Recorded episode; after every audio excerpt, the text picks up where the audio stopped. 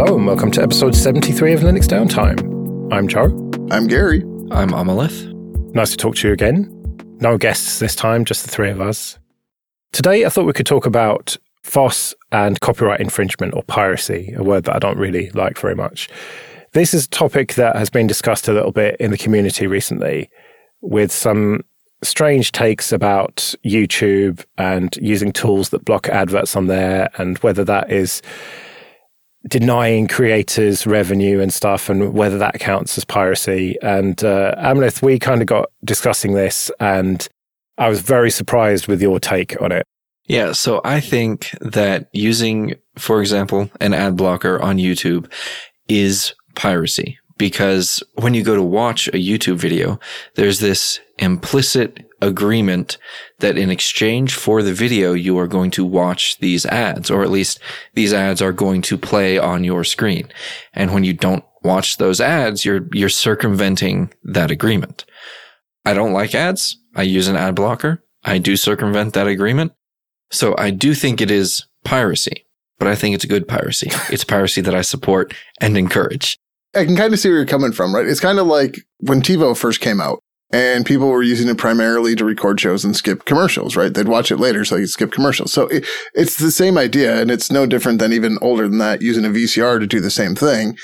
I think the difference here is back then, the people producing the videos, they couldn't tell how many people were actually watching, right? Because it's like broadcast T V. Whereas here on like YouTube or something, everything's tracked everywhere. There's metrics on all that stuff. So maybe that's why people feel like it's more piracy than it was back then. But I mean, functionally, it's the exact same thing. I just am not having it that it's piracy or copyright infringement, whatever you want to call it. It's just not. What about if you skip the ads? What if you use the, the right arrow to skip ads? I suppose you can't with some YouTube ads, but what if uh, in podcasts that are part of the Late Night Linux family, what if you, God forbid, skip those ads? Is that piracy? Are you pirating the shows? Of course not. That's just your right to do that. I mean, I encourage people to listen carefully to every ad and go to uh, all the U R Ls and support the shows and everything, but that's your choice. And sometimes you don't have the time, right? Maybe you're like, I've got ten minutes, there's, you know, twelve minutes of this podcast, and I don't want to hear this ad because I want to hear this before I got to like jump on a plane or something, right? Or go into a meeting or something. You know, that should be your choice as a listener or viewer to just, you know, make that decision. Right. I agree that it should be the listener, user, watcher, viewer, whatever's choice, but especially with automated ads in YouTube that you cannot skip. If you're circumventing that and skipping them anyway, even though you, you, you can't, then you're still circumventing that agreement, is what I think it comes down to. But an agreement is something that is agreed by more than one party. And I'd never agreed to watch adverts on YouTube. By going to YouTube, I think you did. It's implicit. It's not out there. It's not transparent. It's not in front of you. But you clicked play on the video. You clicked that link. I disagree with that practice. I think, well, I don't know. I was about to say, I think that when you open YouTube, you should have like a consent dialogue, but that would just be a pain. This sounds a lot like E U L As and how they're actually unenforceable because nobody reads them. Right. Yeah, there is a E U L A for YouTube, actually. If you're not logged in, every time you have to click through to I accept these terms and conditions. If you're in the E U, not in the U S. Ah, right, because you've got extra freedom there. Okay. I was like, I've never heard or seen this thing. I have no idea what Joe's talking about here. Well, I'm not in the E U either, remember, anymore, as much as I'd like to be. Let's say if your I P address is from across the pond. Yeah.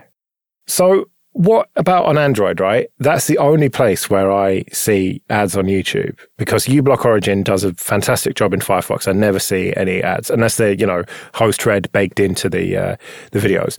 But on Android, the official YouTube client, which is terrible, just shows the ads. There's nowhere to skip them. So what I end up doing is click the link, it opens in YouTube, and then I copy the U R L, go into NewPipe, and play it in that. And it's quicker to do that dance than it is to sit through the first twenty seconds of the ad before you can skip it. So am I being a pirate by using NewPipe then? I think so. I specifically use a fork of NewPipe that integrates SponsorBlock. So I skip sponsors in videos as well. Ah, I was waiting for SponsorBlock to come up. Now, SponsorBlock, I don't think it's piracy, but I hate it, and I wish it would just die. I know it's not going to, but That's different to me. Like, you've got your automated ads and then you've got your host-read ads. And coincidentally, I might make a, a lot of my living from host-read ads. So uh, things that are going to automatically skip them, I'm not really very fond of those, surprisingly enough. What is the difference between those and the, uh, I think they're called like pre-roll ads or something, the automated ones in, in, in YouTube videos? How how are those different? I don't make any money out of the automated ones. So that's why I see. I'm fine with people blocking them. Yeah, I'm a massive hypocrite, Amolith, yes. But, I, I, right, you could say it's immoral. You could say it's against the terms of service, but I don't think that calling it piracy is helpful. I know like that's just semantics and stuff, but I just, I don't think that's a helpful term.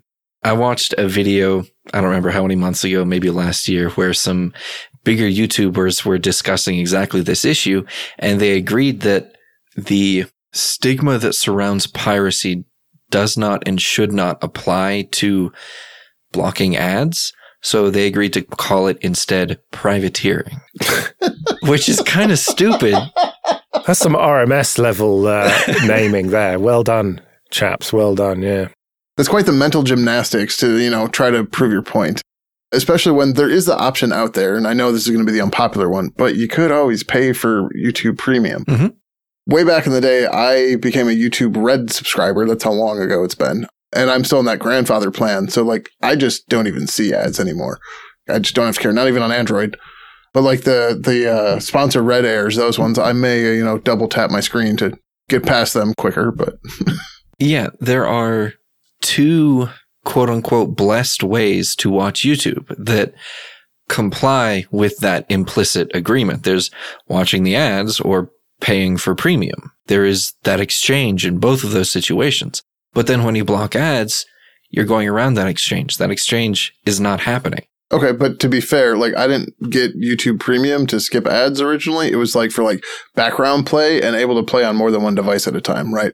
Before then, like I was already running uBlock Origin and blocking the ads, but like I got premium yeah. for the other features, and it was like, oh, it's nice that it block that the ads are gone, but mm-hmm. that wasn't the driving force for it. I guess my my point is just call it what it is. I think what it is is fine. I think blocking ads is good. I think everyone should do that. Except the ads on Late Night Linux shows. But no, again, I don't think you should call it piracy, right? And I also don't think that piracy is necessarily something that should be okay. Because an argument that I've heard, right, as FOSS people, the license really matters to us. Mm-hmm. Whether it's copyleft, whether it's permissive, whatever, the license is what makes open source what it is. And how can you expect other people to respect our licenses if we don't respect the more traditional copyright licenses? Well, for starters, all of the open source licenses work because of copyright. Not in spite of. Yeah. They work because of copyright law. Well, exactly. And that's the point I'm making, that you need to respect copyright law then. Right. I, I think the question here is we seem to be debating whether or not an ad counts as part of the global copyrighted work, right? Like if we want to put this into licensing terms, does the ad plus the video become a derivative work of the original video, or are they two separate entities? Because if they're a derivative work, then, okay, maybe you are breaking the copyright of that original video. But as a, a content producer, at least myself, for my Twitch streams and stuff, like I have no input on the ads that get played as part of my Twitch stream. So that's not something I can condone or, you know, thumbs up or thumbs down what gets played. So that's really the platform that's then creating the derivative work. And I, I don't know, it gets weird. Also, what about things like transmission, for example? The torrent client that comes baked into a lot of Linux distros and is my preferred way to download Linux I S Os. And, you know, we kind of joke, nudge, nudge, wink, wink, Linux I S Os. But I genuinely mean it because it's got the hash checking built in. It stops me having to mess around with the S H A two fifty-six sums and everything. It's just takes one step out of it. I know that it's checked as it downloads. Right, good. Stick it onto a U S B stick, boot it up, get going with it. But also, that very same piece of open source software can be used to infringe copyright and break licenses. So therefore, should that be shut down? Or, you know, it's, it's, it, you can't start saying that, can you? Because what about stuff like Get iPlayer or YouTube D L or Y T D L P, the uh, fork of it? YouTube D L has been hounded by the entertainment industry because of its ability to do what we're talking about, and for you to even go beyond not watching ads, but save the videos. And you can do that in NewPipe as well. And I keep waiting for NewPipe to get in trouble and someone to have to fork it. You've got these powerful tools that are open source, and what you do with them is up to you. You know, you could, for example, still have uBlock Origin installed in Firefox, but then allow list YouTube, and you could not block those ads. I don't think we're going to agree on this, Amolith, because you just think that it is piracy and that piracy is okay. But I think it's fine, but it's definitely not piracy. It might be not complying with licenses, maybe, but I just, I, I'm really loath to call it piracy because that has just got such other connotations to it. I think for me, it would be considered piracy if you were breaking T R M. If it's open content that's available. By open, I mean it's e- easily accessible, right? Whereas, like, the big media producers, they're going to put their stuff in D R M and they're going to make it harder, right? And, like, breaking that D R M, what, you know, it's against the D M C A and all that stuff. And th- that, that to me, definitely says piracy. Yeah, there's people who rip stuff off Netflix and Amazon and stuff and, and put them in news groups and on torrent sites and whatnot. And that is... Again, I don't like the word piracy, but that is piracy. Whereas if you can just get a U R L effectively and download the video or stream the video or the audio or whatever it is, then that's not piracy. You don't seem to have an answer to that, Amolith. You seem to be struggling to defend your point here. It's okay to admit that you're wrong and you've changed your mind and that me and Gary are right. I do still think it is piracy because there is that imp- implicit agreement when you go to the platform that in exchange for watching this video, you are going to watch this ad. That is, you paying for the thing. But implicit agreements aren't enforceable, generally speaking. Mm-hmm. Yeah, it's not like with Netflix. Using someone else's password, is that piracy? Probably, because you're not paying for that content. The person whose password you're using is the one paying for it. And what if they added you an account on their, uh, a login on their account? Then that would be fine because that's a blessed, that's in the agreement that they agreed to. But now Netflix is starting to clamp down on that and requiring people to log into the same house. So it was okay before and now they've changed their mind, which, you know, that's their business. They can do whatever they want, but they were okay with it for ten whatever years. But now they're seeing their membership numbers drop. So now it seems more a matter of, their agreement doesn't fit their bottom line enough anymore. So now they're trying to adjust for that. Whereas it was fine for however many years, but now extenuating circumstances have changed their stance on it. Yeah, they even had a tweet, love is sharing your password. Yeah, exactly. Which they've come to regret. So they were clearly fine with that. Yeah, and now they're changing that agreement. And then when they change the terms of service, people are going to get a new email. And by continuing to use the platform, they agree to that change. My point is not that open source software that directly or indirectly facilitates piracy should be removed or, or stopped or anything like that. My point is just call it what it is. And maybe piracy in these situations is fine. But they're not piracy tools. So like occasionally I'll post a video on YouTube. If I want to download a backup copy of the final result that was on YouTube in case, you know, my channel gets hacked, like happens all the time. That way I can just, you know, put the video back because I was able to download that. Well, you could just log into your account and do it properly. Is there a way to just download it directly from YouTube? If there is, I just haven't seen it. Yeah, it's you have to go into the video manager and you can download it. Yeah, definitely. Okay. Today I learned. I'm not saying that they are piracy tools at all. I'm just saying they are tools and they can be used for piracy. That's all. And I think that's perfectly fine and okay. Understandable, but like you have to look back to like the early two thousands as well when D C S S came out. People legitimately wanted to watch D V Ds on their Linux machines. And that code got completely banned everywhere because the media organizations were like, this can be used for piracy. So then everybody had to find the wink, wink, nudge, nudge place to get D C S S so we could watch D V Ds on our Linux machines because it was branded as piracy software. Well, you could argue that wget and curl are software that can facilitate piracy. Where does it end? I, I think the problem here is perception. Our perception as Linux enthusiasts is very different than the general public. When the general public hears that you can use something for piracy, they're like, oh, I shouldn't touch that then.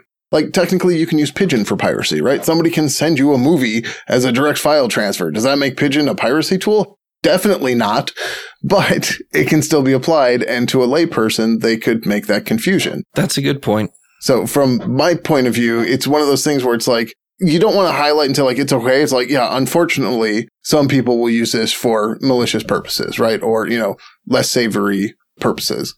You're just wrong on both counts, Amolith, I think. You're wrong that it is piracy, and you're wrong that piracy is okay, I think. I am coming around to thinking that calling it piracy is not useful. I believe that it is piracy. But maybe calling it that is not useful, and it should be called something else. Yeah, but just not whatever those YouTubers came up with. Privateering, yeah, that's a dumb term.